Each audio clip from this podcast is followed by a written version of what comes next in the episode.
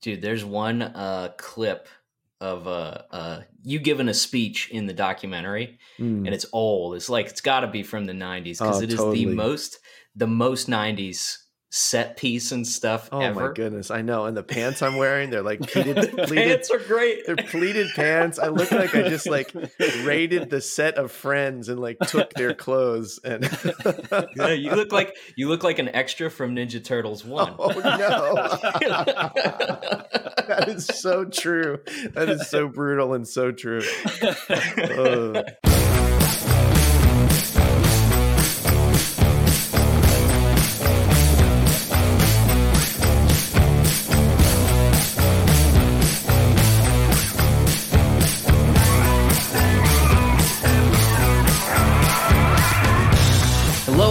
Welcome to Grown Up Christian. I'm Casey, And I'm Sam.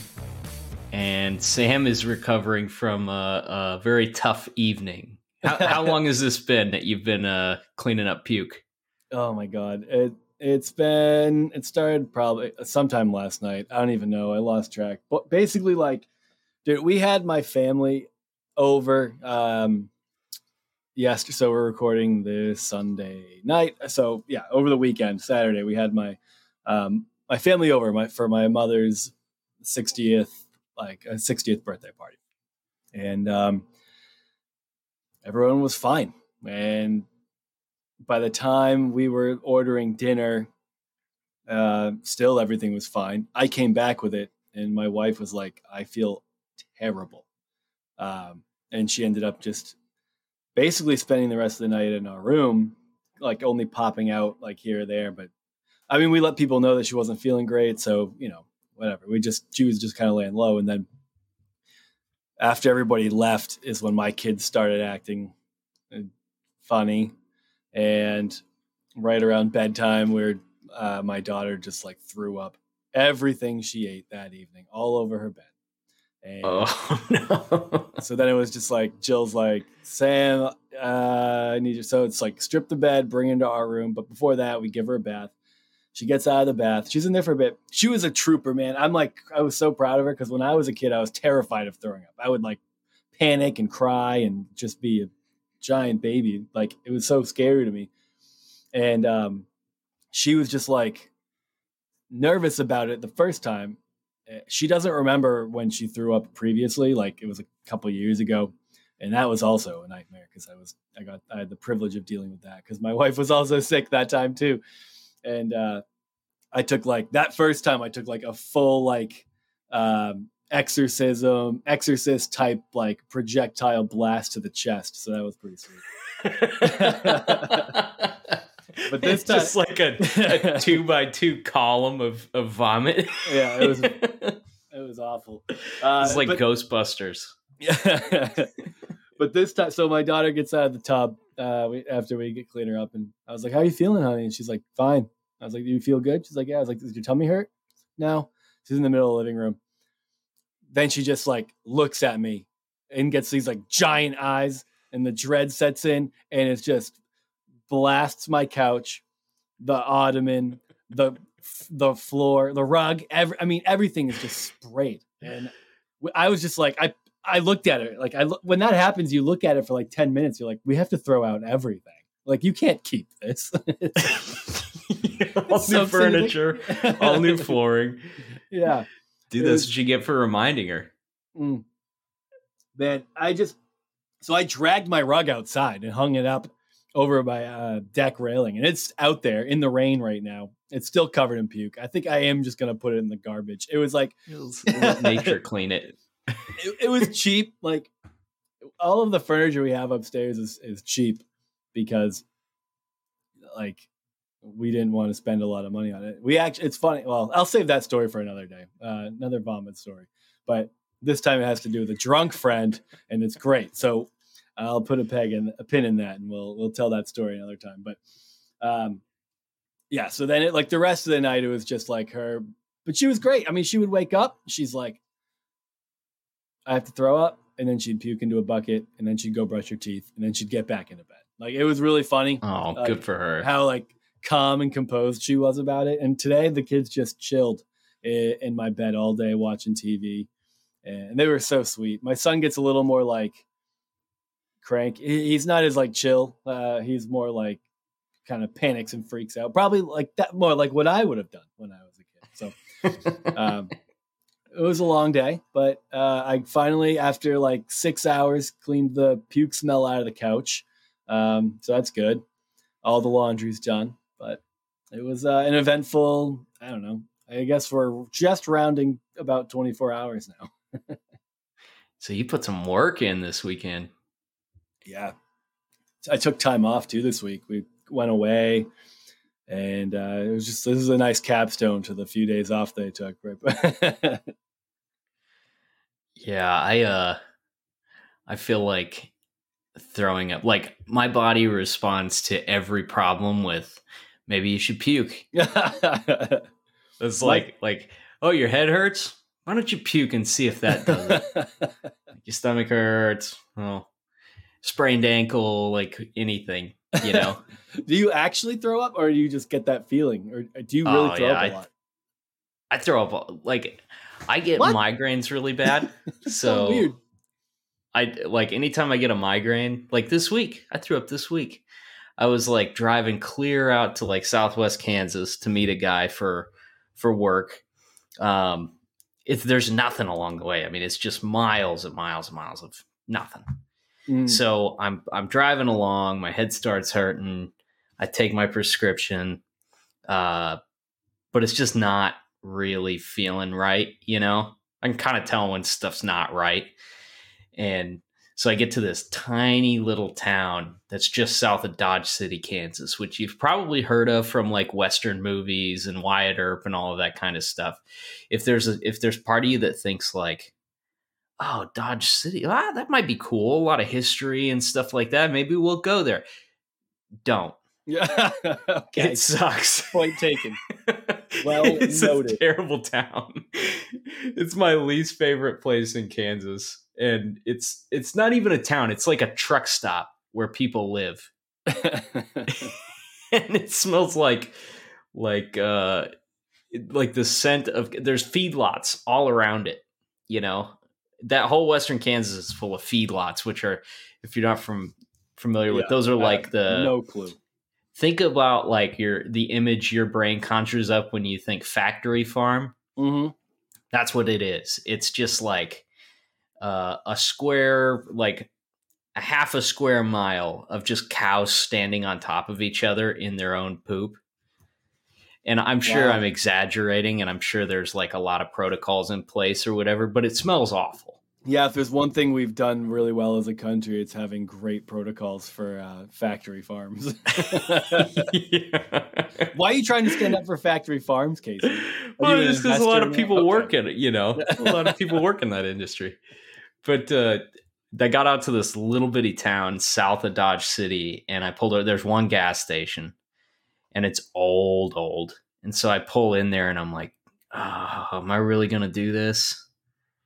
Yeah, I'm gonna do it. So I go, I go in there, and I go. It's like you know, one stall bathroom. Uh, it's filthy. It's like horrible inside. So I like pull a bunch of paper towels out and like lay them all over everything so i've at least got some like surf clean surface contact uh, and yeah and then i just then you, puked everything up in like, my stomach everything you lay the paper towels on soaks through them so you still see the so oh god there's no avoiding like you're putting your hand in urine there's yeah. there's no avoiding it so I get really bothered by any like public restrooms. Uh, it's like, ugh, I can't really do them. Like I will, I I will just, I'll use like half a roll of toilet paper like try to scrub down the toilet seat and stuff before I sit down. I'm a toilet paper seat cover kind of guy. If they don't have seat covers, and we know most bathrooms don't, I'm like really bothered by it. And if it gets too bad, I'll like try to hover, and that always goes poorly. But uh, I'm passing that on to my son uh, now which is funny because he's like, we'll go into a bathroom and he's like, "Is this an icky potty?" And I'm like, "Yeah, it's, it's disgusting. Don't touch it." He goes, "Why They're can't?" They're all icky potties, son. When he goes to the bathroom, he like holds on to it with like the sides of it, and he's like, "Can I touch this potty?" I was like, "No, you can't touch this. Potty. Don't touch this potty." and then like I put like put him on the potty, and you see his pants just like his legs swing down, and his pants press up against the the the bowl, and then you're just like, someone's pee is all over his pants now. I this is disgusting. I get oh I hate bathrooms so much. And now that I have to take kids into them, like and, and they don't have the ability to oh man sanitary. They can't not touch stuff. They can't like I mean he'll just go up to a urinal and just grab onto it and be like, "What's this?" And it's just uh god. I'm trying to get him to like use pee, to pee standing up, but he's too short for a lot of the urinals. So it's just like I have to like I gotta help. He, he's like, we'll be in a public restroom, and I was like, "Can you do it, buddy?" And somebody walks in, and he he's like, "I want you to hold my penis, daddy." And I'm like, "Okay." Here we go. it's just so much discomfort. Yeah. the first thing he probably walked in, just turns around and walks right back out. yeah, I'm, I'm out. I don't want to. I don't want to have to purse through whether I should intervene in this situation or not. Yeah, uh, I feel like I'm a I'm a neat person, maybe not the cleanest person. Not to say that I'm like okay with just filth or uh, I don't think about like germs and stuff, but like I don't know, I just don't worry about germs very much, but like clutter and stuff being out of place like stresses me out. Yeah. So yeah. like once in a while I do like some like the house just gets to a point where like we got two dogs, one big dog and one small dog. Uh, we got two indoor cats and then one that kind of comes and goes uh, as he wants. And so, you know, if if we're busy during the week, then like Friday evening rolls around and I want to chill out, but there's just like cat cat hair tumbleweeds blowing oh, across oh, yeah. the floor. I'm super familiar with those. With three. So I'll just do like out. some really angry cleaning, just like like sweeping, but I'm just jamming the broom into the floor. You know? and the worst thing about those is like you sweep them and they just like poof up and roll over your broom and just hang out right where you started. oh yeah. There's nothing worse than like sweeping like vigorously sweeping the whole house and then walking back out to the main room and there's like a, a tumbleweed in the middle of the floor. Yeah. Oh yeah. Super familiar with that, man. oh, what does gross me out though, which I've had this yesterday, had a, a close experience with is uh it's so in Michigan, we had mosquitoes like crazy. I mean, they were awful. Just is the worst. This is the worst mosquitoes I've ever seen anywhere. Um, we don't have that many of those in Kansas, but we have ticks. And ticks might be worse. Yeah. Like at least mosquitoes you can see, you can spray yourself and keep them away. Like ticks just make their way in.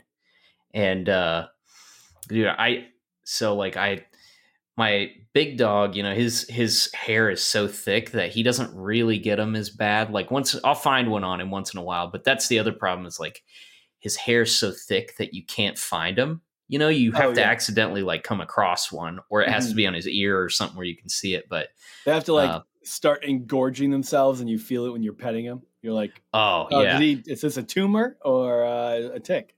There's nothing worse than like walking through the living room and like seeing like a little round thing on the floor and you're like is that a raisin? And it's just a tick that's so fat it can't move. It's just laying on your floor about to blow up. Ugh, ugh. those are disgusting I, that's ticks are i mean that's like how what a weird cre- i mean they they get engorged like that and then they just drop off and just chill in the grass until they finally digest all of that and just rinse and repeat yeah, just lay on their backs like uh, pooping all over their legs. Yeah, until they're small enough to crawl again. Yeah, dude. Phoebe though, her hair is real thin. You know, she's a Brittany, so she's got real like uh, fine, soft hair. And I don't, I don't know how many ticks we picked up, and she's on a prescription for it. You know, they got like a chewable tablet that they take, and so oh, like yeah. the ticks will bite into them, and then they'll die. Yeah, yeah because Lyme disease and stuff they have to be attached for a while, I think, before you have to before that becomes a concern. Mm-hmm. But it doesn't really make you feel any better when they come back. She played in the woods like all day yesterday while we were painting our shed, and she came back, and we both just like like picked through her entire body, and I bet you we picked twenty ticks off of her. Ugh, that's disgusting. Oh yeah, it's the worst. But they'll die down here. There's probably like another couple of weeks or three weeks or so until they die down. Yeah, it's like a legit season then, where it just like starts and then it ends. The worst thing that's ever happened with ticks is uh, we were walking maybe like two years ago, maybe t- maybe three. It was about this time of year, and we were walking like through our fields and stuff, just looking around, and uh, that tall grass is like the worst spot for them. Like mm-hmm. woods, you'll get them in the woods, but like that tall grass, man, you're gonna you're gonna pick up ticks. And so we walked all over the place. We got back to the truck, and uh, I'm actually like sitting in my truck, and I look down, and there's like a splotch on my leg. I'm like, what? What is that? I thought it was like some sort of seeds or stickers or something that had gotten on me and I I was trying you were to brush just it off. you were like sticker you were using your sticker book right before that and you thought well, like you had a bunch of stickers. I don't know what the technical term is, like burr, whatever you call them, like the things that from plants, you know, plants always putting their eggs and semen. That's what you. you call stickers. You guys are weird. they stick to you. okay. Uh, um, adhesive plant seed pods. Does that work for you? I always call them burrs. Burrs. Okay. Yeah. Burrs works. I mean, stickers is cute too, so we can go with stickers. well, it wasn't stickers. I look down and I, I start looking, and okay, if you've got your phone right now, like wherever you are, if you're driving, pull over. But uh, Google seed ticks, and it's it's horrible. They're they're like so small that you you have to really look close at them to even tell that it's an insect. It just looks like a speck. And wow. I had them, dude. I had, I mean, they were all over me. Like I walked really? through a nest. So I start freaking out, and uh, and you so threw we, up, threw up. But we like went back to the, we ran back to the house. We both like jumped in the shower and we're like you know just scrubbing each other off trying to get and the more you look the more you find them you know? So like uh, just like go like crazy. oh it, dude everywhere like under your balls. Every one of my my uh, creases and folds and just clinging to my stretch marks. But uh so we thought we got them all off. We're like okay that was traumatic let's just calm down here for a second. So like two hours later we're watching tv and i felt like a tickle on my face and i i like swipe it uh, and it's another one. So i hate this so much. I hate hearing dude, this. is is is embarrassing but like so i basically just like stripped naked and laid on the floor and april like went over every little part of me with a flashlight and picked them off. And after all of that the second round she picked off 50 of them are you kidding? Oh, that's how God. many. Yeah, it's just like a it's like a ball of disgusting little insects. And I got wow. bit up too. They bit me a lot. That's gross, dude. I gotta look those up. I never even heard of those. I had neither. That's yeah, wild. There's really gross. oh man. All right. So I'm going to shift gears on us because I want to get this in before our time's up and we introduce our guest coming up.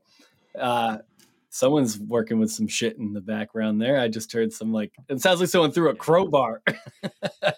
I, th- I, think all of our pots and pans just came out at once. all right, so you, it's adorable. You have a stalker. oh yeah. Okay. Yep. That's what you were going with. Yeah, we're going with it. You have a stalker, and you were posting about it on on Facebook, and you like threw up a bunch of screenshots about it. But I want to actually hear some of this story uh, that we can because it's insane. Uh, what a creeper! And it, I mean, it's flattering. yeah. I know you love it. I know you love the attention, but it's it's pretty cool. Yeah. So I'm like I'm like looking up the messages right now because it's all in Facebook Messenger. I had to block him, so it's all in like my spam message requests. And he's still doing this. Like these are what's the most recent message? So the most recent message on here isn't very recent because okay. I blocked him, so he can't message me anymore. Oh. But what happens is, is he keeps making accounts on like Instagram or he'll make a new Facebook account and then show back up again. What, dude? That's like you should call the cops level weird. So let me. Okay, so I'll start yeah, from what's the, the backstory? Here. Yeah, what's the back backstory? Uh, so this guy was a salesman for the company that my dad. So my before my dad opened his own distributorship in Michigan, we lived in Georgia. Um, he was like the sales manager there. This guy was a salesman at the time. He's like an ex motocrosser, uh, kind of a kind of a Kyle sort of character, you know, like a Dan Bilzerian wannabe. Okay, okay. And uh, I, like he had a he did a bunch of things while he was there. Like like it was clear that he was doing a lot of party drugs and stuff by the sounds of it. Um, showed up with some interesting dates to like company parties and stuff. He's just oh, always been kind of kind a wild of a guy. guy. Yeah, sounds like a yeah. fun, real fun guy. Definitely and, doing lines in the bathroom before coming back out to order his eighth Bud Light. You know, kind of. That kind of guy. Jaeger mm-hmm. bomb, dude. Oh yeah. but uh I so this is all when I was I mean I was a kid before we I mean we moved to Michigan when I was in 4th grade. So that gives you an idea like I I saw him before we moved to Michigan several times at company things and stuff when I'm just just a little kid. And then at one point they came to Michigan for like a sales uh quota trip that they that they won right? So he came up and snowmobiled and stuff like that when I was maybe 14, something like okay. that. That's the last time I've ever seen this guy. I've had zero contact with him then. I'm 33. So the I I one day I got a message from it or like a friend request on Facebook and um I I recognized the name.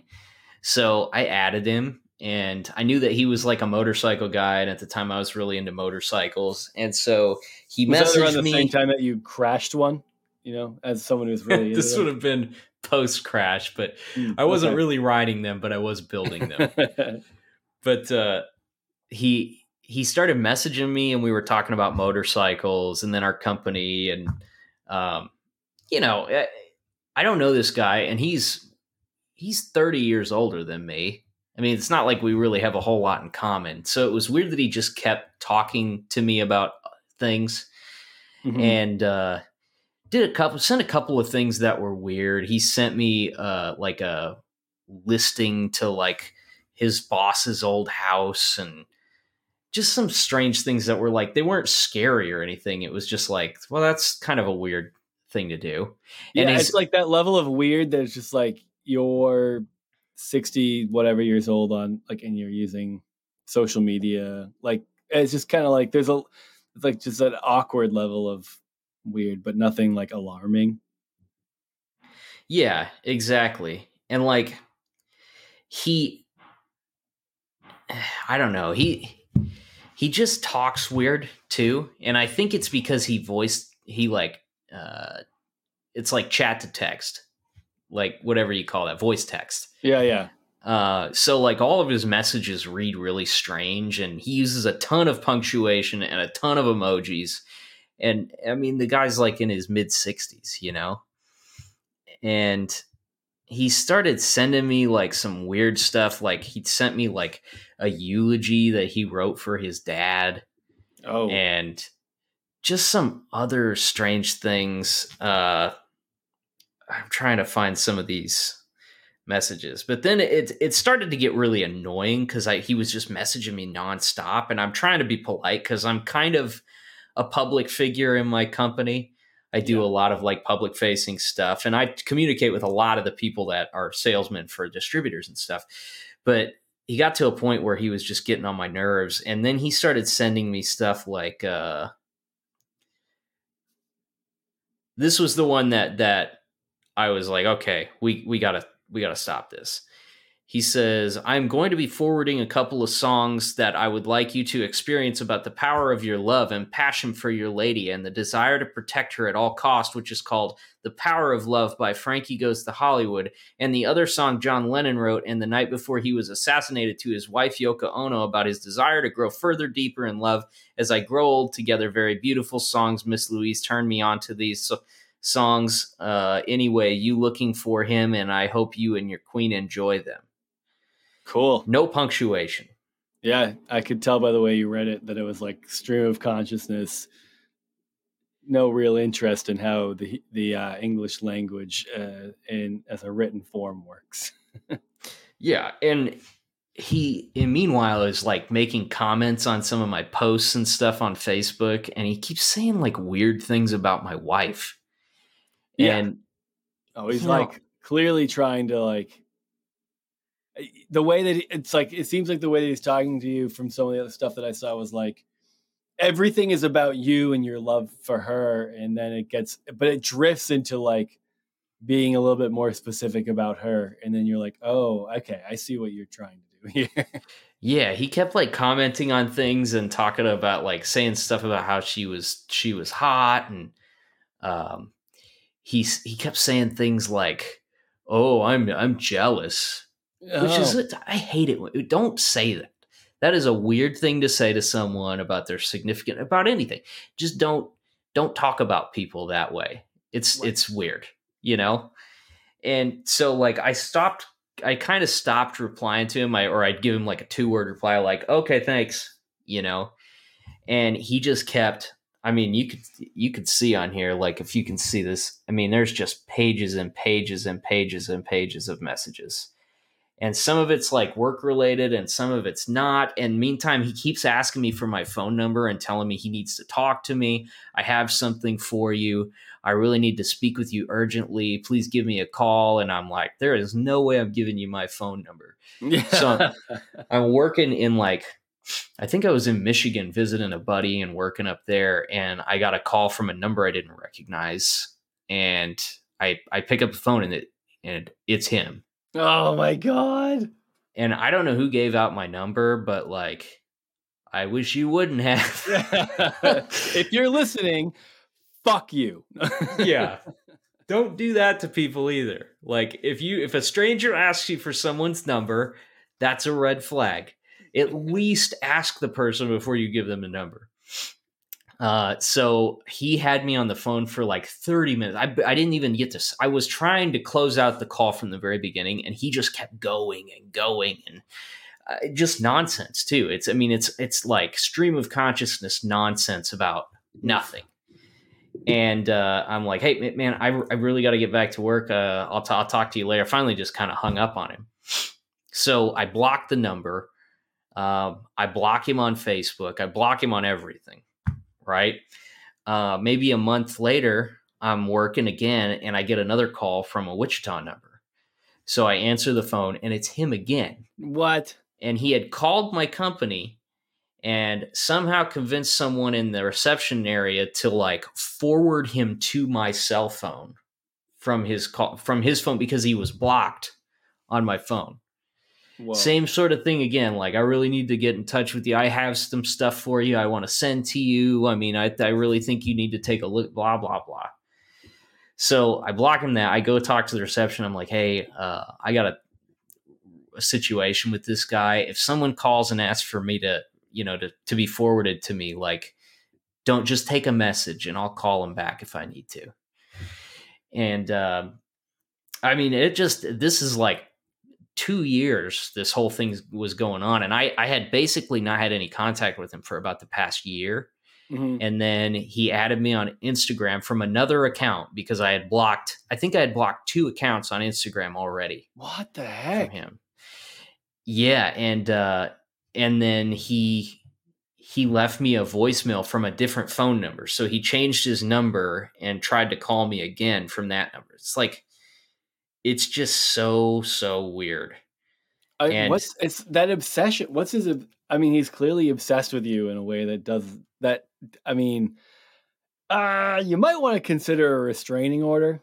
I don't know, just a thought. it's it's weird because it's like I don't know if it's necessarily me. I mean, because part of it too is like he has like some sort of weird mental connection with our company, even though he hasn't worked for in any regard with us for like twenty years. Are you trying to and, tell me you'll feel a little upset if he's doing this to other guys? I might get a little jealous, I might get a little testy over it.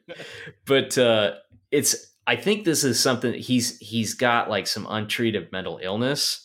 And like the profile that he added me on on Instagram the other day, like before I blocked it, I took a couple of screenshots. And uh, so on his profile, he's got this lady, she's like a pretty young lady.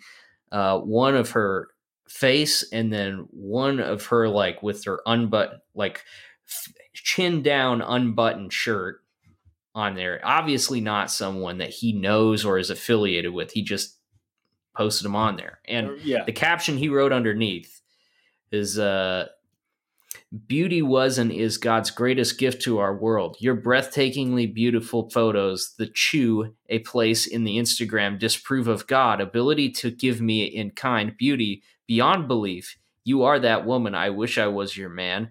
I'm mm. only one man, and one woman knows that God and you and I truly hope to hear back from you. I'd love to talk with her on the phone, and because it's two dimensional verses that say the dimension of text words that just that would just love to hear I'm beautiful, your voicemail babe. I love you to talk t- and a salesman for a long time just have presentations for 500 people, so I guarantee you our conversations would not be bored. It's all up to you. I'm Bleep, owner of Bleep, which is not a company, uh, not a real company. Oh. And then I'll give you my cell number and just hope I'm lucky. My cell number is Yes, Bleep. he gave it. Oh yeah, it's on his. What? He if it's on it. the page and he posted it, why aren't you reading it out loud? I mean, I'm not worried about it. He put it out there publicly.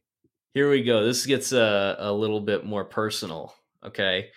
I would love to see you wearing an electric blue dress that is actually in one of my photos of fire. And you'll have an your answer a text to my son back beautiful uh, heels from the Junkman daughter little five points, and I sit across from you and have a wonderful romantic dinner would be a very enjoyable. So here it is the roses, here's the dress, here's the shoes, and have a good friend as Lingerie Mart. Is Lingerie Mart a real thing? Uh, I don't know. If it's not, I have a new business idea. that has all the above Playboy, Fredericks, Hollywood, Victoria's Secrets, from evening gowns to whatever. It's a third generation business, is one of my Facebook friends and running for a long time text shopping there, Victoria's Secret. As you spend a hundred bucks, one little bag. Here you spend one hundred dollars. You work at five as as last year's model, but it surprised me. I would totally enjoy shopping with you doing that, and nothing like decorating your woman because women are chameleons. Their designs change. We're just designed to build things and protect you well, I will let you go. Think about my words and maybe I'll hear from you. Ciao for now. Have beautiful dreams tonight and always, David. Yay! His name's David. At least I think we should put his uh, cell phone number in the show notes. Uh, I can if if you if uh, any ladies that are you know a little pent up frustration over like being catcalled at and stuff. I mean, he's obviously one of those dudes. So if you want to just drunk text his number and really give it to him, like that'd be fine. Yeah. So you have to read it out loud for that. Or are we putting in the show notes? Are we giving it out? We'll see. Probably won't, because I have a feeling when you write the show notes, you'll just conveniently leave it out for some moral reasons. I don't know. Oh well, that's really great. I really appreciate learning a little bit more about your stalker. Some of that was even more information than I was expecting and new to me. So, guy's a real uh, a real ten. Um, He's a gem. I wouldn't mind real if you peach. gave him my number. Next time you give him my number, I could. I think we would have a lot to talk about. All right. Yeah, I can. I can definitely arrange that. All right. So let's uh, go ahead and let everyone know who our guest is now. Um, not that they Drum don't roll. know. Yeah, I know. Drum roll, even though it's going to be the episode title Joshua Harris, author of I Kissed Dating Goodbye.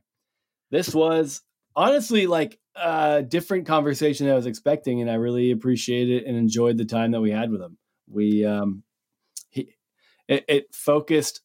Uh, look, if you want to listen to where he's at now more specifically and so uh, there's a lot of people there's a lot of podcasts that he's been on where he talks about his uh you know newfound beliefs and sexual ethics and things like that. But we really got into um, what his life was like it, it, growing up eh, Christian, and then uh, how that kind of set him on the trajectory uh, after he had written and published "I Kissed Dating Goodbye" and and and the life that he had that led to his uh, that that big moment where he said, "You know, I'm not I'm not a Christian anymore."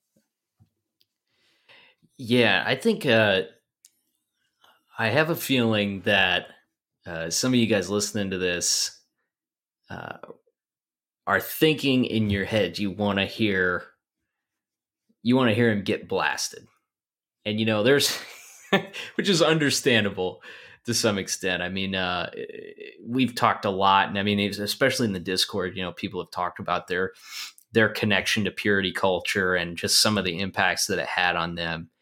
Um, i think in a lot of ways uh, josh was kind of a victim of that same stuff you know? He he got kind of made the poster boy for a movement that was sort of happening already and uh, I don't know what your last point of contact was with Josh. Maybe it was watching that that documentary I'd survived I kissed dating goodbye. Maybe it was before that. Maybe you don't really have a point of reference for who he is, but you kind of know a little bit about what we're talking about here. Um, he's had a very interesting life story. Yeah. And I think uh, if if you I don't know what I'm trying to say. If, if you if you feel like you want to be angry with him, just just listen to this first and and at, least kind of get a perspective on like where he came from, what he went through, and some of the things that you know. I mean, that's he's a uh, the guy's life really, I mean, turned upside down uh, on him and you know, I think uh, the the the overwhelming feeling that I got from him when we were talking to him was just a uh, a real sense of like honesty. I mean, he's a very genuine guy that mm-hmm. uh, you know has a lot of regrets about some of the things that he did when he was younger. You know, we all thought stupid things when we were 22. I think most of the things that I thought were dumb. So yeah, yeah I, I know. I, I think the theme that I've recognized is that in my life is for how long that I stayed in your conservative evangelical movement and, and believed in the, their ethics. If I was a good right, I, I would have been. I, it was. It would have been easy for me to have been. If someone gave me that position and elevated me and, and blew that much smoke up my ass and told me I was, you know, God's gift to purity or um, good conservative evangelical sexual ethics, I would have been like, great, uh, let's roll with it. Uh, all I've ever wanted is the validation and support of people that I looked up to. Uh, so let's, I, I, I don't know. I, I, would have collapsed under that too. Uh, and it would have been wrong. And I'm not excusing it. And I, he's not either. So I think that's just kind of, you know, I, I, I think it's clear that he's not making excuses for it uh, and that he's just telling his story and how and why and it is it's important to just listen and hear from people like that because you know all of us could have been as as much as you could have been a victim of of the mentality of it uh and maybe directly affected by that book you also we I shouldn't say you but we also could have could have written that book too uh most of us up until our late 20s early 30s yeah. I i really liked uh, I liked Josh a lot. Mm-hmm. You know, is kind of what I came away with in this after this conversation. Um, and I was really glad that we got to have this conversation. This this was uh this was a good episode for for me personally. I feel like I I just I think uh, we really got to you know to talk to someone who is genuinely trying to make amends for some of the mistakes that he made when he was younger and and going about it in a really good way. Mm-hmm. yeah. So uh, that being said enjoy our conversation with josh harris. And again if you're not in the discord find the links in our social media and join the conversation Hey, everybody, we are back with our guest. I'm sure a lot of you have heard about him. Um, his name is Joshua Harris, and we're super excited to have him here with us. Uh, it's really cool of you to be here hanging out with us, Josh. Thanks a lot. Thank you. I, I feel like it's going to be a great interview because Casey's already drinking Mountain Dew. So it's going to be pretty amazing. Thank you for calling. I, I only drink Mountain Dew unless I'm drinking uh, Monster. Okay. I'm like a real like Kyle sort of character, you know. he's a, he's still stuck in eighth grade when it comes to his beverage choices. this is gonna be a, this is gonna be a high energy conversation. I love it. Man, so Josh, I um, I mean, obviously, you know, your your big claim to fame is uh, a book called "I Kissed Dating Goodbye," um, and there's been some conversation around that book. I feel like the conversation around that book mostly died. Like as a kid, like I had um from my experience with it was my parents like put it down and they're like, here's this book you should read. And me and my brother were like, no, thanks.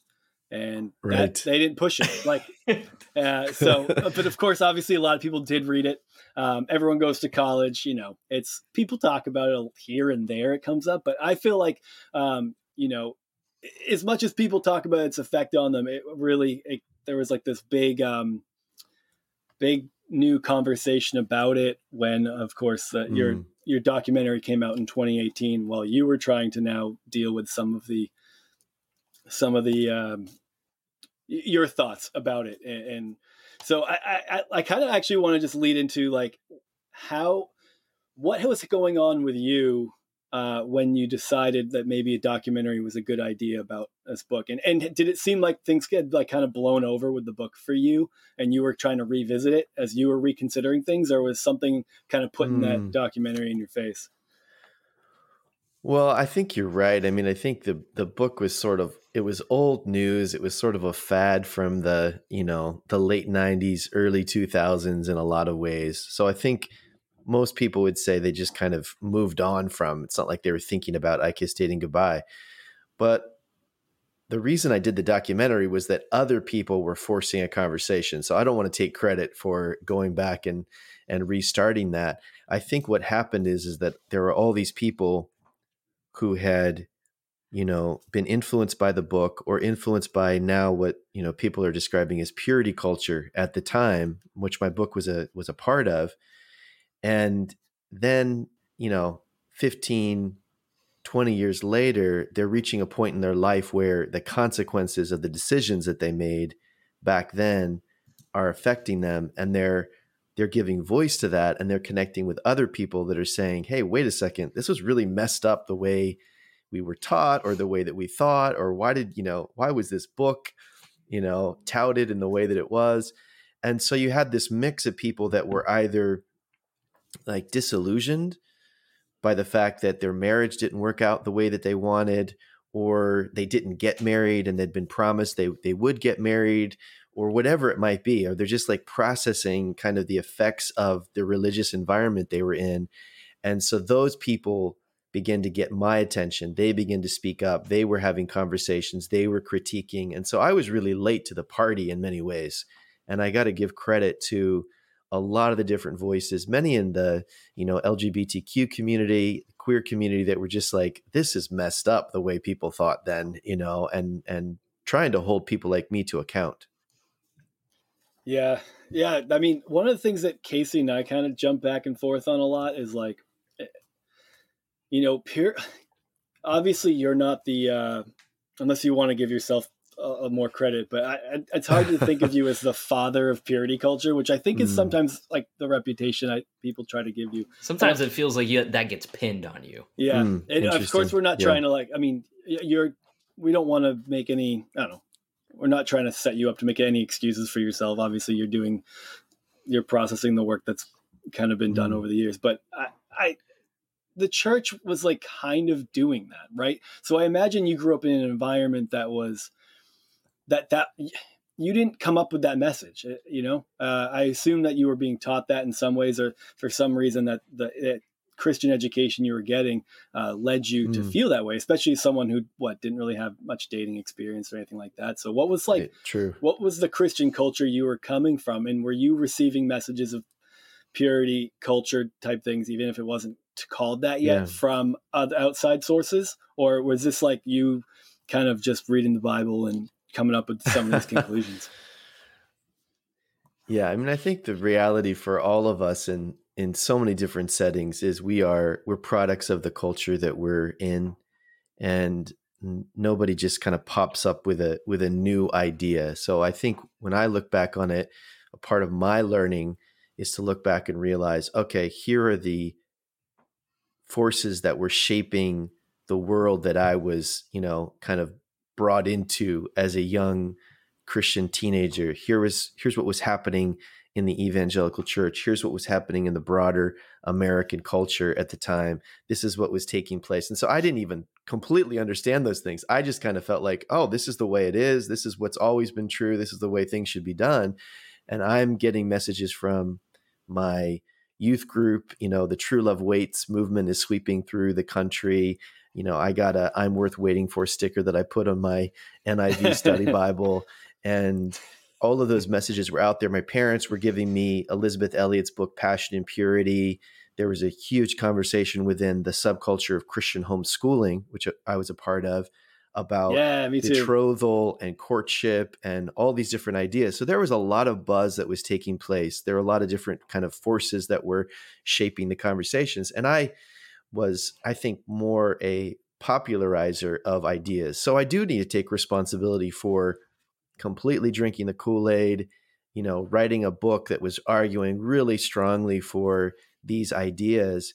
But there's also a sense in which I can't, you know, make myself more important than I am. There was there was a lot of conversation taking place. There were other books being written. There was a whole kind of structure of churches and and ways of thinking in families that embraced this kind of thinking and that had already in some ways been practicing this kind of approach to dating. Yeah. I uh so I I knew of your book, but I never I I don't think anyone in my circle cuz I was hardcore Christian school, tiny little group of people, okay. went to church with the same people. Yeah. And uh you know, I my parents were were more a fan of one of your competitors, uh oh, Dr. Dobson. oh, yeah, Doc, so, Dr. Dobson was like the the godfather of of the evangelical world I was in. So yeah, yep. they gave me a book called okay. So rather than talking about sex with us, they gave me a book called "Preparing for Adolescence." Have you heard of that one?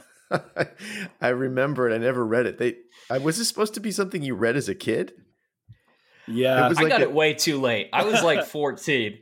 I was like 14, and they're like, "I guess he needs to know."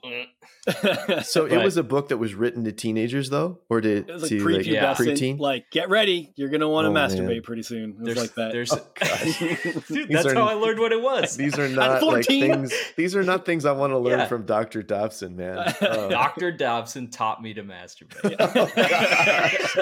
oh no! Oh man! I gotta feel like I'm not the only one. I gotta, I gotta, like, I gotta cleanse my mind of this image. Oh man! He had some really great advice in there though. Like Sam and I bought a copy and we were reading it recently. Oh, and there's this section where he's talking about like, you know, changes to your body and stuff. And he's like, now you may find that you are, uh, you know, suddenly noticing uh, women's shapely physiques and even their petite feet. Are you serious? Yeah, man. It's in there, man. So this is where, like, so the, so the foot fetish stuff really just all goes back to Dr. Dobson, basically. Yeah, I, I think so. He's, I think wow. he's also the godfather of foot fetishism. So if you go to, if you work at Focus on the Family, it's closed closed toed shoes only for women. So no. it's like a little method behind the dress code.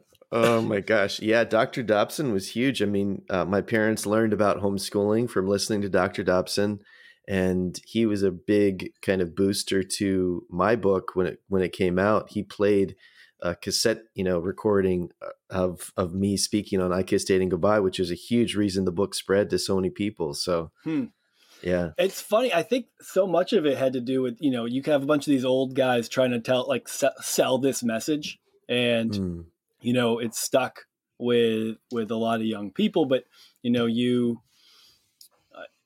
with having a young having the face of a young like if someone who is 50 years old wrote your book i have a feeling it would, probably wouldn't even you know been popularized the way it did i think it's just a i think just having a young person uh, take this message and write about right. it uh, yeah. articulately was like a what that was like what they were all holding their breath for. Like it, it could have been right. the worst written book of all time from some dum dum, and they would have just been like, yeah, well, yeah, we need this. Like our marketing no, campaign sucks true. right now. I mean, it's just the same. It's the same thing like at church. Like you know, if there's a young person that will get up and give their testimony, you know, the leaders are just going to be going crazy about that because. Mm-hmm. They want to hold up the this example of the next generation. Like I, I had this uh, reporter contact me to do an interview because she was doing a story, secular reporter, I think she's in the UK, on Christian TikTok and how huge Christian TikTok is, and all these young teens that are like doing all these really like heavily evangelistic, you know, TikToks, and it's it's really kind of the same thing. Yeah, there's that that rehashed. energy that comes from the uh, the new generation.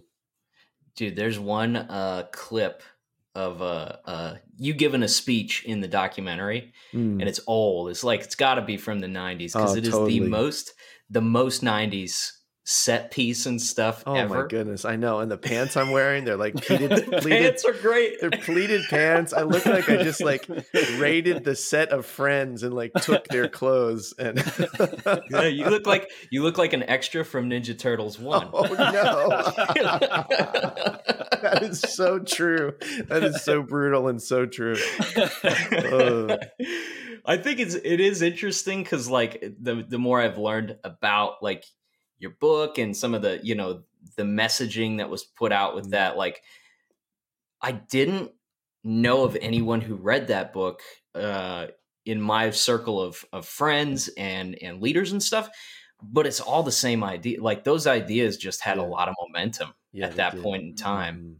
and uh i feel like part of it was you know kind of a national push to it's it's hard to like really put your finger on the motivations for some of the like really conservative aspects of like mm. the generation that was teaching at that point because mm-hmm. it's almost like it was uh it's almost like it was a reaction to you know the wild cocaine fueled 80s or something like that you mm. know they, they went completely the other way. Well i think it goes even i think it goes even a little further back at least like the age of my parents because they grew up in the 60s so you had you know the the kind of hippie free love kind of mindset and they became christians out of that and they're now wanting their kids to experience something different okay and then the other thing that you have happening is the AIDS epidemic. I mean, terrible in terms of oh, how it's yeah. just it's decimating the, the gay community. It's affecting so many different people, but there's just mass fear.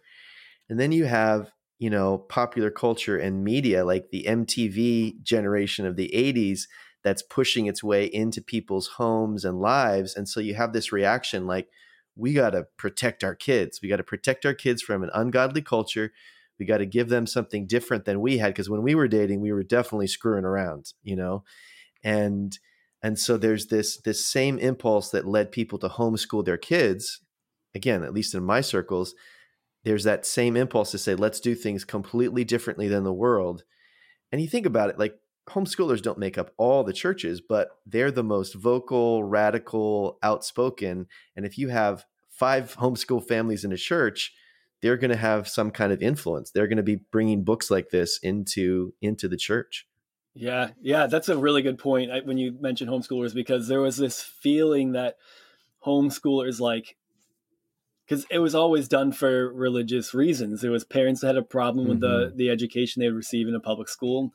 Right. So when you really like, it was like this unspoken thing almost, where like even in church there was like the the parents who didn't homeschool their kids like they probably at one point were like yeah i really thought about homeschool like they it had to be something that you at least considered um, because there was it was definitely a and, or they'd have like have to give you a lot of logistical reasons for why it wasn't feasible for them but i mean there was those you're almost apologetic were, you mean that you yeah, weren't yeah. that you weren't doing it. Yeah right exactly. because those the homeschool families doing that for really i mean that's a big it is a big commitment um huge. and it is and it, it being done for religious reasons to give a good Christian education to your your kids and to raise them up in the ways of the Lord, all those kinds of things. It's like those are going to be the families that are take are at least seemingly taking their faith the most seriously um, when it comes mm-hmm. to trying mm-hmm. to live it out or continue it on in the next generation, whatever. So I feel like even though no one was like saying that, like,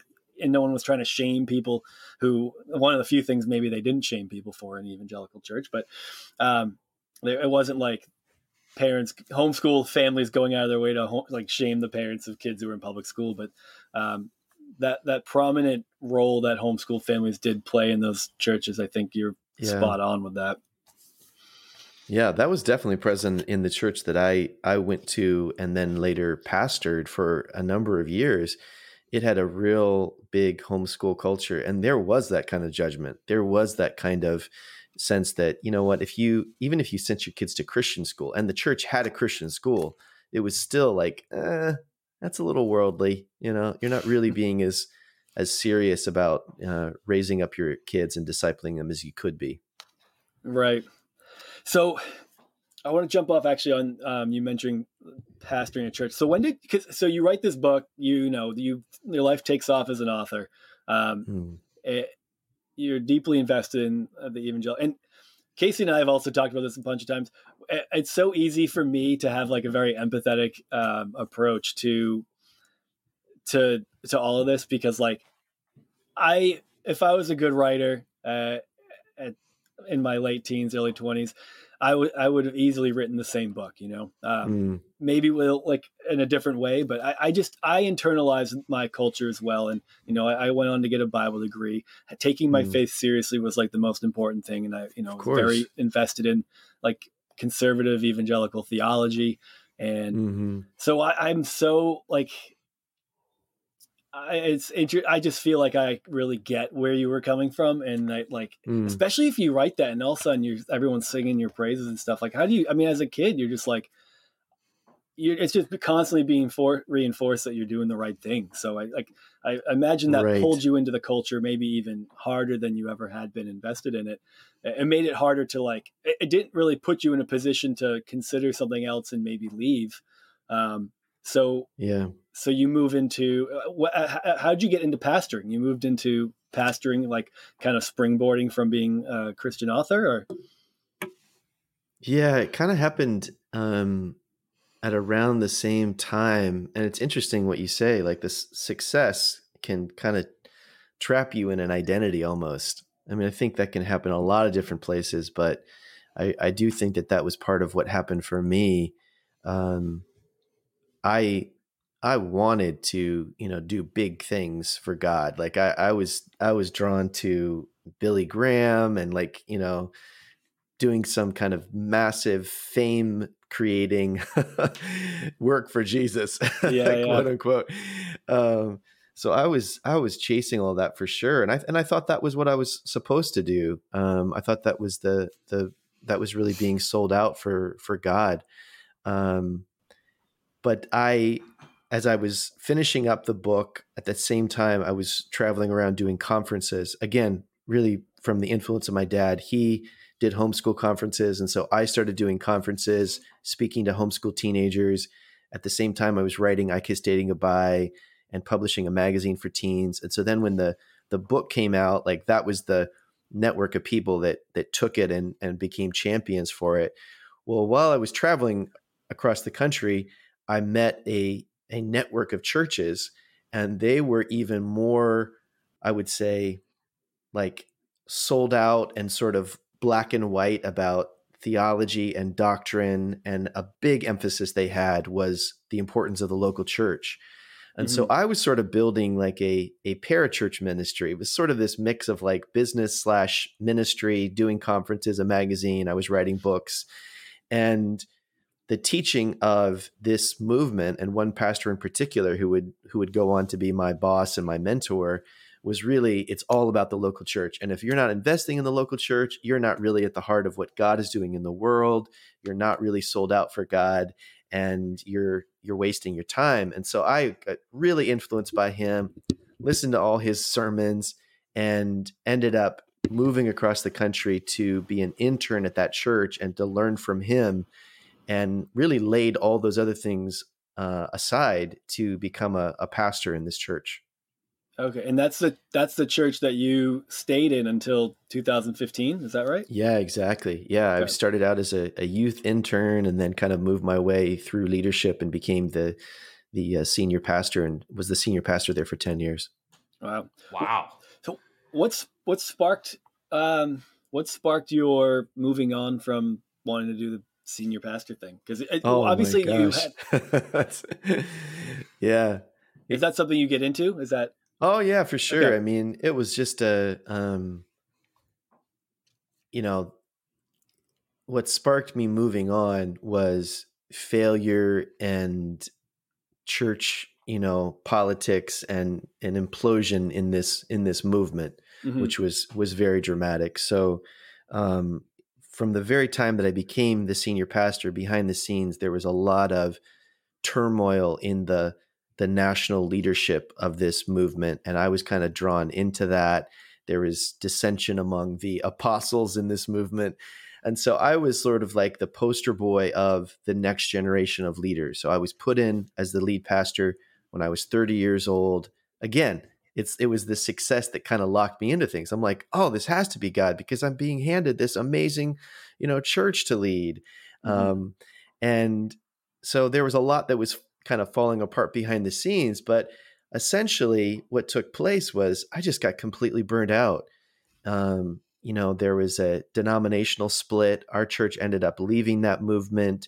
Um, my mentor disagreed with decisions I made and felt that I was disloyal. So he left the church and completely cut me out. And so my my ex wife and I we we lost in kind of one fell swoop all the people that were our mentors there was massive distrust in the church towards leadership because of things that came out. And then our church got hit with a, a sex abuse lawsuit. Um, oh my God. Which, you know, was, was on top of all this. I mean, the real issue here is the people who were, who were victimized. And that's the, that's the thing that's the, the saddest about it. But I realized that I had been a part of making massive mistakes in not reporting things appropriately. So things that we should have just called the police on Instead, we were trying to work out, you know, on a forgiveness level and, you know, applying the gospel to things and those types of things. So just like yeah. major mistakes. And you, I began to see like, you know, I've been helping to build a church culture that is damaging to people. We say we're about grace, but actually, people are just under all these rules and they feel judged and manipulated. And then I started to just feel judged and manipulated myself. I mean, I basically started to see all these ways that I had felt controlled and had lacked even the freedom to think and and you know grow in different ways. And so I left that uh, and moved to uh, the West Coast to go to graduate school, a graduate school of the- theology, essentially a seminary, which I'd never done before. So you're, I'd like became a pastor wow. and pastored this whole time without ever having gone to seminary. And going to seminary was sort of my like escape hatch to say I got to rethink things and relearn things. Um, so that was the that was the change. Jeez. So this, so the guy that uh, the your your mentor, right? It sounds like that guy spoke in absolutes I mean, for one, like condemning anyone who's not involved in the local church in strong language, and then to later, like, you know, just split ways with you over mm. denominational things and stuff. I mean, was is that guy? Uh, is he is he off his rocker? Is he an egomaniac? Like, well, you know, life is so there. There's a complexity to this. I would say if you met him, you would he would say he is the most engaging, dynamic, charismatic type person. Like he's the guy that that you want you want him to like you. He's the life of the party. He was the life of the party before he became a Christian, and then he was the life of the party yeah. as a leader of a huge, oh. you know, church movement. And so I'm uh, determined to hate him now. Well, no, you know, I mean, I don't, I'm not filled with, you know, bitterness and anger, but there's a lot of sadness as I look back and I go, you know, sometimes people who really, I think, have some very unhealthy, deeper issues, uh, bring that into religious settings, and they can become these leaders that hold massive sway over people and yeah. so much um, authority because they're invested with an authority from God. And in those settings, sadly, people want that. They want someone to tell them how to live. They want structures, they want rules. So I look back on it and I'm like, why was I drawn to that? Why did I buy into all that crap? Like a strong man. Yeah, and I think the reason was is I was at a time in my life where I wanted certainty, I wanted to feel safe, I wanted, you know, I think there were insecurities on my own part. I'd never gone to college, you know, I was building this big ministry and here was someone who had also not gone to college or seminary and he was saying, "Come learn from me. I'll be your Paul. You'll be Timothy. I'll be your Paul." And that was affirming to me you know? Mm. so it's like it gave me security it gave me identity and i walked into this huge movement that he had built and it was basically like here are the keys to the kingdom if you just kind of agree with everything that i'm doing. And so i was like yeah absolutely this is wonderful. And so i signed on to you know different expressions of theology calvinistic theology and different views of of women in the church and all these things where it it you know i look back and it's on me that I didn't think for myself. It's on me that I didn't say, well, wait a second. There's 2,000 years of church history. I want to study more. I want to see some of the different options. I was just, I think, ambitious and naive and wanting to feel safe and like I had things together. And that was kind of a, a fast track to do that. So, yeah, I mean, I think this guy can be an asshole in a lot of different ways, but I enabled that asshole. You know what I mean? Like I came along and basically just supported everything that was going on for my own wrong reasons. Yeah. We, we've talked a lot about the, you know, that desire for certainty Mm-hmm. and how big of a motivating factor that is it's within huge. the religious community. And it's, I think it's just a human impulse. Mm-hmm. You know, it's the same reason that people buy uh, get rich quick books and things like that. It's like, uh, this is a complicated issue. I want you to give me a step by step process that ends in me being successful. Right. And it's like, even in your documentary, like that was a big part of why people gravitated towards your book initially. Mm-hmm. It's like dating's complicated and I'm insecure about it. And I just want a rule book that ends with me in a happy marriage. True. Yeah. So I got to ask, what is the worst part of being a pastor? oh man. Like uh, um, you got your it's Sunday, you finish the service, okay? and you look up and there's a person coming down the aisle to talk to you. And like like who's the person that you dread the most when they're walking towards you? well, there was this one lady, God bless her. She she when she when you prayed for her, she insisted on grabbing your neck and pulling you down onto your knees with her to receive prayer. So that was always a very awkward, a very awkward experience. But you know, I mean, I look back on my time as a pastor. I loved the people of this church. I still love the people of this church. They um, invested so much in me. They gave me so much love and support in so many different ways. I think what I look back on with regret was that I didn't have the the faculties to be able to ask questions about what I actually wanted in my own life.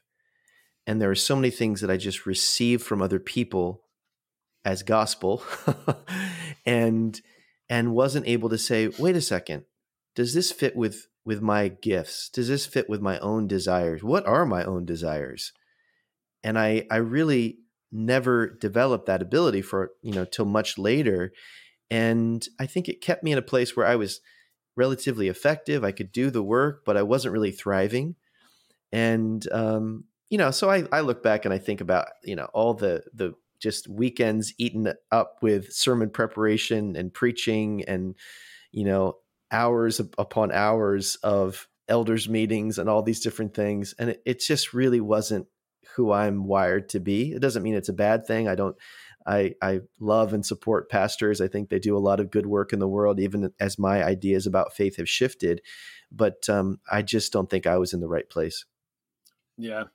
So what were some of the what were some of the catalysts then for you developing like the itch to question things on your own or, or reconsider some of these things? I mean, if you leave the pastor if in mm. 2015, go to college, yeah. three years later, your documentary comes out where you're where you, you correct me if I'm wrong. It seems like at that point you hadn't completely hadn't completely kind of disavowed some of the things from the book. Uh, it sounds like you have no. a stronger stance against it even now than you did when that documentary came mm-hmm. out or when it was being made. It came out in 2018. I don't know how long you guys worked on it for, but um, between yeah. 2015 and then, like, was it hearing from people like adding you on Twitter or what that that really got your like gears turning? Like, what were the catalysts for mm. reconsideration? Well, I think it started back at the church, seeing the the bad fruit of a lot of the things that were happening in our church culture. Um, I didn't know how to start the process of reevaluating my book because I think there was just so much like psychological resistance to opening up that door. You know, like oh my gosh, like what is that going to mean if I think yeah. my book is is somehow wrong in some way? Like it was a huge part of my identity. It was a huge part of my just income you know there are all these factors in place that just keep you from even wanting to consider that you know it could be unhealthy or or bad in some way so i was resistant to that but i think coming out to canada and being a student instead of a, a pastor and a leader enabled me just to be in a different frame of mind um, i was exploring things artistically, creating more, taking classes, uh, relating to fellow students, hearing their stories. They were becoming friends, sharing with me ways that my book had negatively impacted them, but they were just real people. Yeah. You know, they weren't they weren't just a you know a name on the internet or you know some some stranger. So all of those things were were you know shaping me. And then yes, on Twitter and different places like that, I started having interactions that ended up pushing this conversation into a more public arena, which forced me to say, what do I actually think here? Like I I'm I am sorry if the books hurt people, but I don't know why it's hurt people exactly. I don't know what I actually think of this. And so the documentary that you've described became the vehicle to to do that reevaluation. That was my my thesis project along with a fellow student at Regent College. We created this documentary and I was able to, you know, travel around and interview people and talk with all these people. And what was happening in there, you know, there were things taking place in my marriage, which ultimately, you know, led to uh, us ending our marriage. So that was taking place under the surface. I wasn't at a place where I was questioning faith during the documentary, but the, you know, I was kind of in denial about how deep the questions would go. In other words, as I'm questioning the ideas in my book, and I'm seeing the impact of my book on people and even the ideas in my book on my own life, my own marriage, these are these are hitting on much deeper questions about the evangelical church and what I'd been a part of and whether I actually believed in all these things and had I ever really, you know, thought for myself. And so there was a lot taking place under the surface. And and so the the documentary captures like one moment. You know, you have to like mm-hmm. record and edit and, and capture a moment. But even as that's unfolding and as it's released and so on, so much is is changing inside of me. Was it was it hard to uh because I mean it's such a it's such a turbulent time it sounds like in your life and things were kind of in flux. Was it hard to release that documentary by the time it was ready to go, or were you like, ah, man, I don't know if I'm fully on board with some of this, or mm. Yeah, no, the way that the timing of that worked, I, I didn't feel that way. I, I felt like the the documentary was um, a very honest, like kind of encapsulation of the of the process and the journey. And so I I was very proud of it and proud of the the quality of the work. I mean, it was it was student run. All these people volunteered. It was crowd funded. So it was oh, really oh, wow. a special thing to be a part of. And we were able to, because of the crowdfunding, that was the whole vision to give it away, to just make it available for free to people. Um, so I, I still think that it's a it's a wonderful, you know, documentation, right, of of that uh, that process for me. So your friend that made it has like such a great uh, like narrator voice. Like you talking about Jessica Van der Wyngaard? Yeah, she's from Australia, so she's got the she's got the cool accent. She just and like she, and she just needs really, to pick up where uh, David Attenborough leaves off. she's know? a really talented filmmaker, and I mean, she produced and directed this uh, as a student on a you know shoestring budget. So, um, huge props to to Jessica, and I hope she will you know make make future films um, and with her company. So, doxology, check it out. so, Did uh, you? So you interviewed a number of different people during the documentary. Mm-hmm. And I always wonder, especially in you know in situations where you're talking about things that are personal and stuff, is there like a culling process with the interviews where you have to look at some of them and go, yeah, maybe not that one. Mm. Like, was there some of the interviews that you had to leave out? Did some of them were any of them hostile, or were they all mm. pretty good? Everybody was reasonable in their in their conversation. Yeah, I don't think we left. I mean, first of all, Jessica was the the producer and the director and and the editor, um, and so she made certain decisions along with the executive producer that uh, she had to make as in her role. You know, you just can't include everything. I don't remember us cutting anything that was hostile. We did cut a few interviews that, you know, I kind of look back and I'm like, oh, I wish we could have included that one, you know, um, or or one, you know, where I interviewed um, you know, a man who grew up in my church who was gay, who was kind of sharing his his experience related to the message of the book, and that ended up getting cut. That was probably one of my biggest regrets that hmm. didn't mm. get into the the final version. But um, you know it's just it's a, it's an interesting thing. I mean every art form has its its power and its limitations and that's definitely the case with something like a documentary. You can't have everything in there. You can't tell every story. So um, we we were trying to tell a very specific story. Yeah. So what what happened from so in it, i think it was 2019 i forget was it summer maybe 2019 when you know the the big mm. bomb dropped of you coming out and saying you don't consider yourself a Christian anymore, or mm. and then that was was was your did your divorce follow that announcement, the announcement of your separation, or was it your separation first and then your? It was the um, separation um, first. Yeah. Okay, so mm-hmm. I, I honestly I, I, I that probably that kind of probably laid a lot of the groundwork for like people like saw the response um, of that and then to see the follow like to see the follow up of I'm not a Christian anymore. I, I bet people mm. were probably like we we saw that coming. I don't know in mm. some ways because it seems like if your faith is starting to collapse, um, hmm. especially mm. with someone who has it so intertwined with every aspect of their life, like you did, with your platform being built on building a successful marriage and then having right. that fail, it seemed like that was kind of the writing in the sand for um, for some people. Is that you know you were losing your faith and that that was mm. kind of like that your marriage collapsing might have been the first part of that. But do you do you want to do you mind speaking to maybe like some of the things that led to that announcement like in that short period of time of like a year you know you said when you were making mm. the documentary you weren't really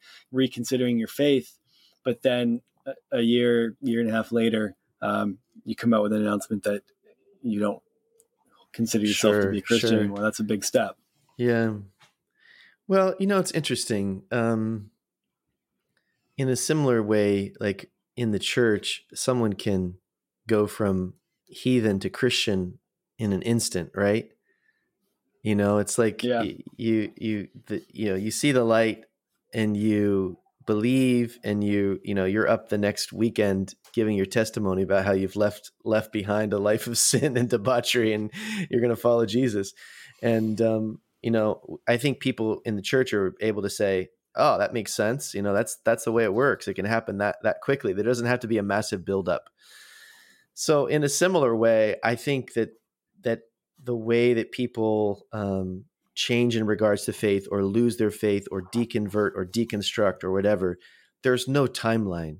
Like there's no if you know there's no rule that says if you believe this long, then it's going to take you five years to slowly deconstruct and get to the point where you you know you say you're not a christian right. it's it can it can happen as quickly as that i think that there are a lot of people in churches who don't actually believe but they're still there because it's their community it's their livelihood, it's everything they know. They would be blowing up so much of their life. And so I think what happened with me is that there was a there was a kind of crazy confluence of events um, where so many things fell apart for me in such an intense and kind of quick succession. You know, my my whole church world fell apart, so I moved away from all that, started over completely in a new country, went to school, you know, realized I didn't want to be a pastor anymore, realized that the books I'd written had actually been damaging to people, unpublished those books, did a documentary about it. I mean, even as I recounted, I'm thinking that was too much. I should have slowed. I should have slowed down. That was too much. But you know, behind the scenes, things happening in my in my marriage, and and so you're right. It's like that that was very sudden. I think a lot of people would have seen the the writing on the wall and said, "Oh, this is coming." But in another way, it's like it makes sense that when you start letting go of the things that are holding you in a certain system. Sometimes it's pure belief and faith, and it's, you know, and that's fine. But a lot of times there are other things that are propping that up. And yeah. all those things kind of got knocked down for me, which you can look back on and say, oh, that was such a disaster. That was so terrible. I look back on it and say, thank goodness that those things happened because I needed that to happen in order to be honest about where I was and to to step into this new direction and kind of openness that I'd never been in before, you know? So when we announced the the marriage piece, um, which again, like many couples don't have to do that, but we knew like yeah. this will end up becoming public no matter what. We don't want other people to be driving this. We want to be in control of how we share this.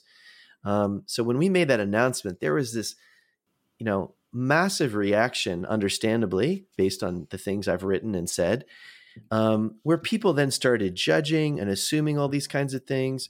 My my ex wife had been vocal about some of her questions about the evangelical church. She'd been more vocal about those things, like on Instagram, than I had been up to that point.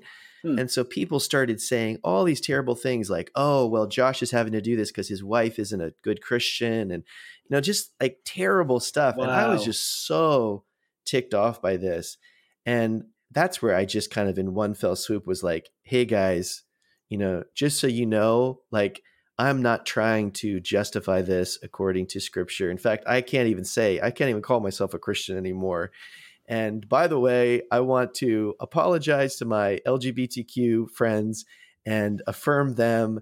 And you know, it was kind of a peace out moment for me yeah. of just being like, I'm I'm tired of people thinking something of me and me trying to justify things according to a certain set of rules. I just want to get out completely so that I can have the space to figure out what I actually believe and what I actually want and not be doing that for anybody else.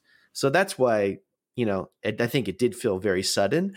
I could have just kind of processed that privately, even announced my marriage ending and had people assume that I was at the same place when it came to faith and just been kind of mm-hmm. deconstructing mm. over the over a long period of time, maybe never announced it. I think there are tons of people and I totally respect them who people assume they're Christians and they don't, you know, practice or believe in the same way.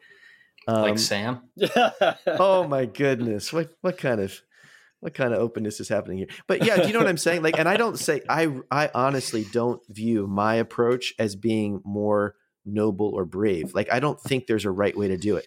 And sometimes I talk to people, they're like, oh, you know, I I've changed in my thinking. What should I do? Should I come out and you know do a post on Instagram? I'm like, no, you don't need to do yeah. that. like, just focus on your own health and do what's best for you. Don't feel this this outward pressure. You could also well, start a podcast about it. The amount of people who probably had no idea of the things that I thought that I'm like finding out or listening to it, and they're like, I'm like, oh, that's weird to think that they heard me say that or that. But why did you? I mean, but why was what was your reason for doing that? Like, you needed to, you needed something in your own life to to process. Is that why you started this no, podcast? Uh, I did most of my processing well before the like.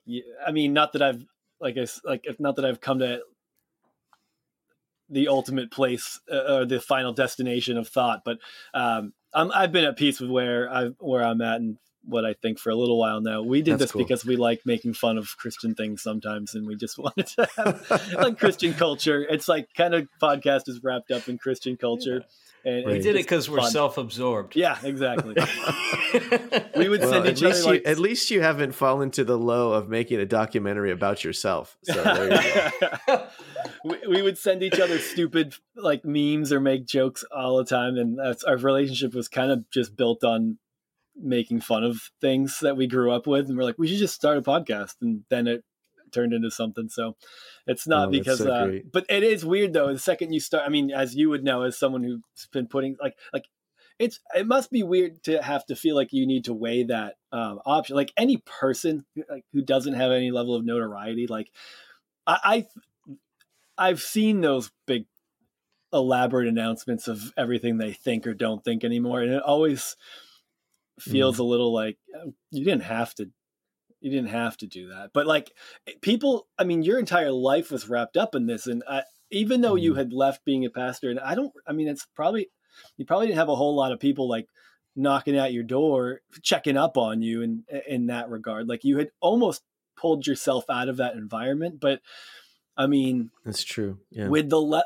with your influence on it and I can see why that. I mean, that feels like the right and necessary mm. move. Is like, especially uh, when you're talking about the way that people were coming at your ex-wife and making all these assumptions. Mm-hmm. It's like you know, it, it's that's, wanting to do that's terrible. Yeah, wanting to like kind of like protect everyone's integrity and and put out why things are the mm. way they are, even if you're not getting into it on a overly personal level. It's like this isn't there's a lot of things at play here that have land, landed us in this position, and, mm-hmm, and so I can. Mm-hmm. It makes sense that you would need to to do something like that. But I, I always do find it funny when like someone who's like in college comes out with their big announcement. It's just like come back in five years when you've like thought this through a little bit.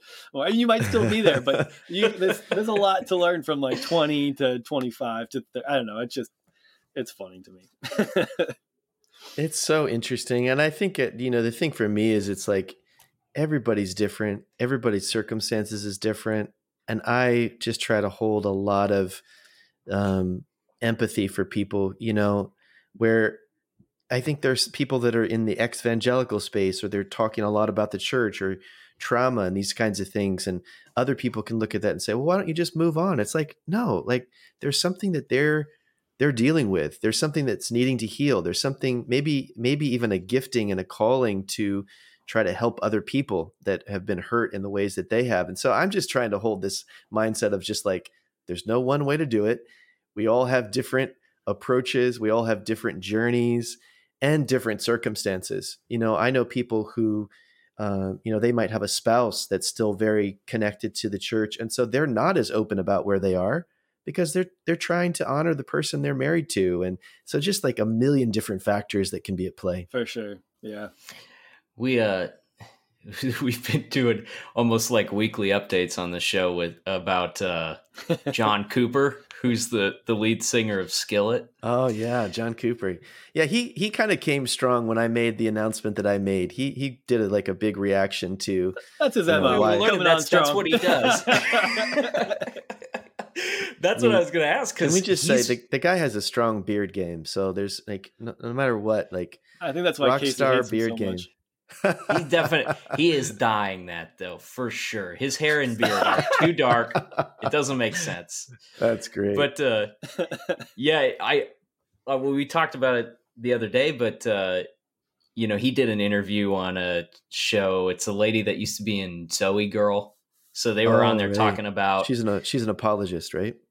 Exactly. Mm-hmm. And they were talking about, you know, people announcing the end of their faith, you know, mm-hmm. deconverting. Right. And I mean, throwing some pretty charged accusations and stuff at at, mm. at the people who did that. Did you get a lot of that kickback when you made your announcement? Uh yeah. I mean, it's I, I think there's a lot of hypocrisy in it, honestly. I remember Franklin Graham said something, John Cooper said something, and they're they're doing the things that Christian leaders are are are supposed to do in those moments. In other words, try to keep people in line, try to explain what's happening, and demonize the people that are leaving. even though yeah. they wouldn't say they're doing that. You know, they would say they're protecting the flock and all those types of things. Um, the evangelical church, let's just be honest, has been built around celebrity culture. Um, you know, ZOEgirl, John Cooper, where did they come from? CCM, you know, the right, platforms right. they have, the skills they have, all those different kinds of things. Franklin Graham, you know, I think he his accusation was I was doing this for publicity. Man, Billy Graham's whole ministry is built on publicity.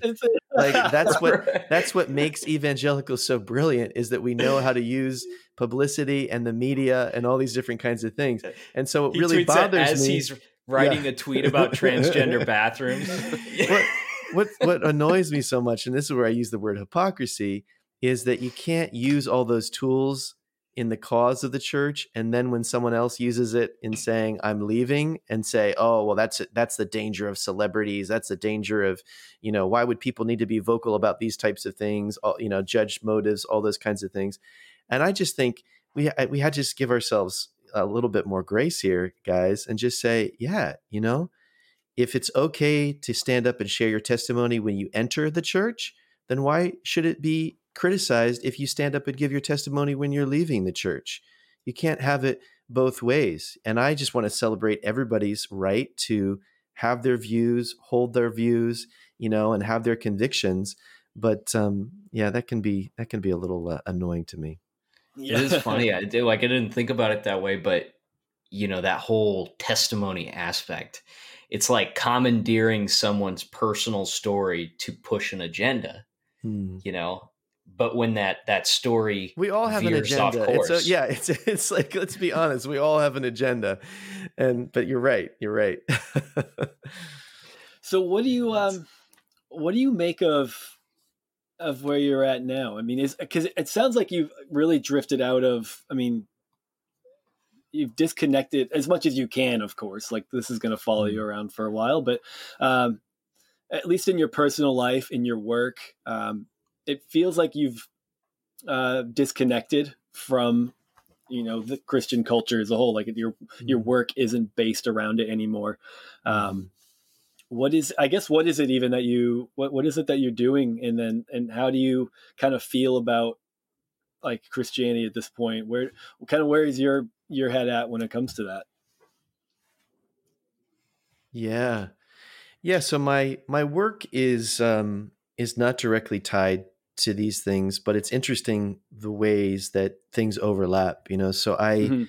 I work with I, I run a, a marketing and brand strategy company that just does work for businesses, creating clear content, building websites, those kinds of things. But there's a, a second facet to it where I coach people who are wanting to share a message with others you know so okay. personal brands and thought leaders and people who have a book in them or you know trying to influence through ideas.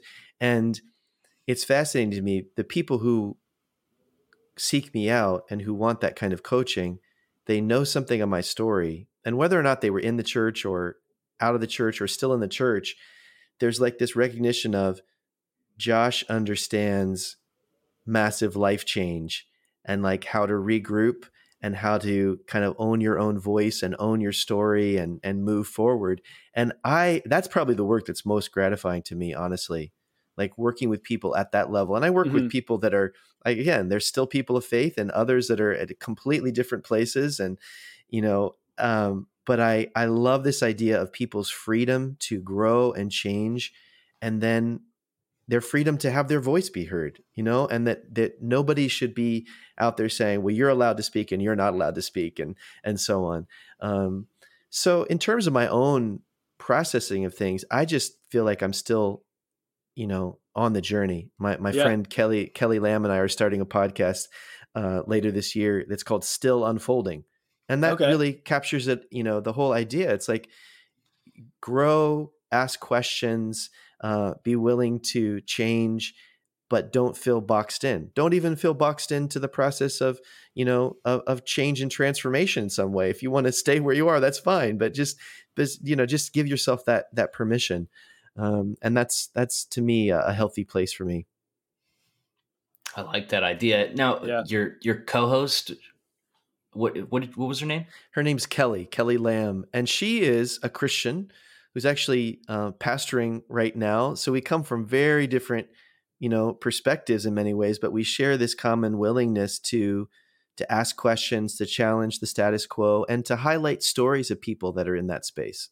So that's funny, man. That that resonates with Casey and I, especially with Casey kind of being and you, it's like he's the one that kind of Sam's like, my Kelly. Yeah, that's and great. that's all we've that's been doing great. is just like talking to people about their stories. And I mean, there's so many, and, and I think That's that's true. what's so interesting to me about where you know where I've ended up, and it sounds like we're probably all on a similar page here. Is like where when you've done when you've started processing some of this and you've gone back and forth and you Hmm. you've kind of just released yourself from any sort of dogma uh the the stories that people like you find yourself no longer concerned with like evangelicalism's concerned with this with stories of people who end up where they want them to end up and those are the stories that Mhm. but that's just uh, to, Right. uh, that isn't interesting to me after after a while but Mm. you know people's stories of like like you're open to you're open to any story when you're Yeah. in this this space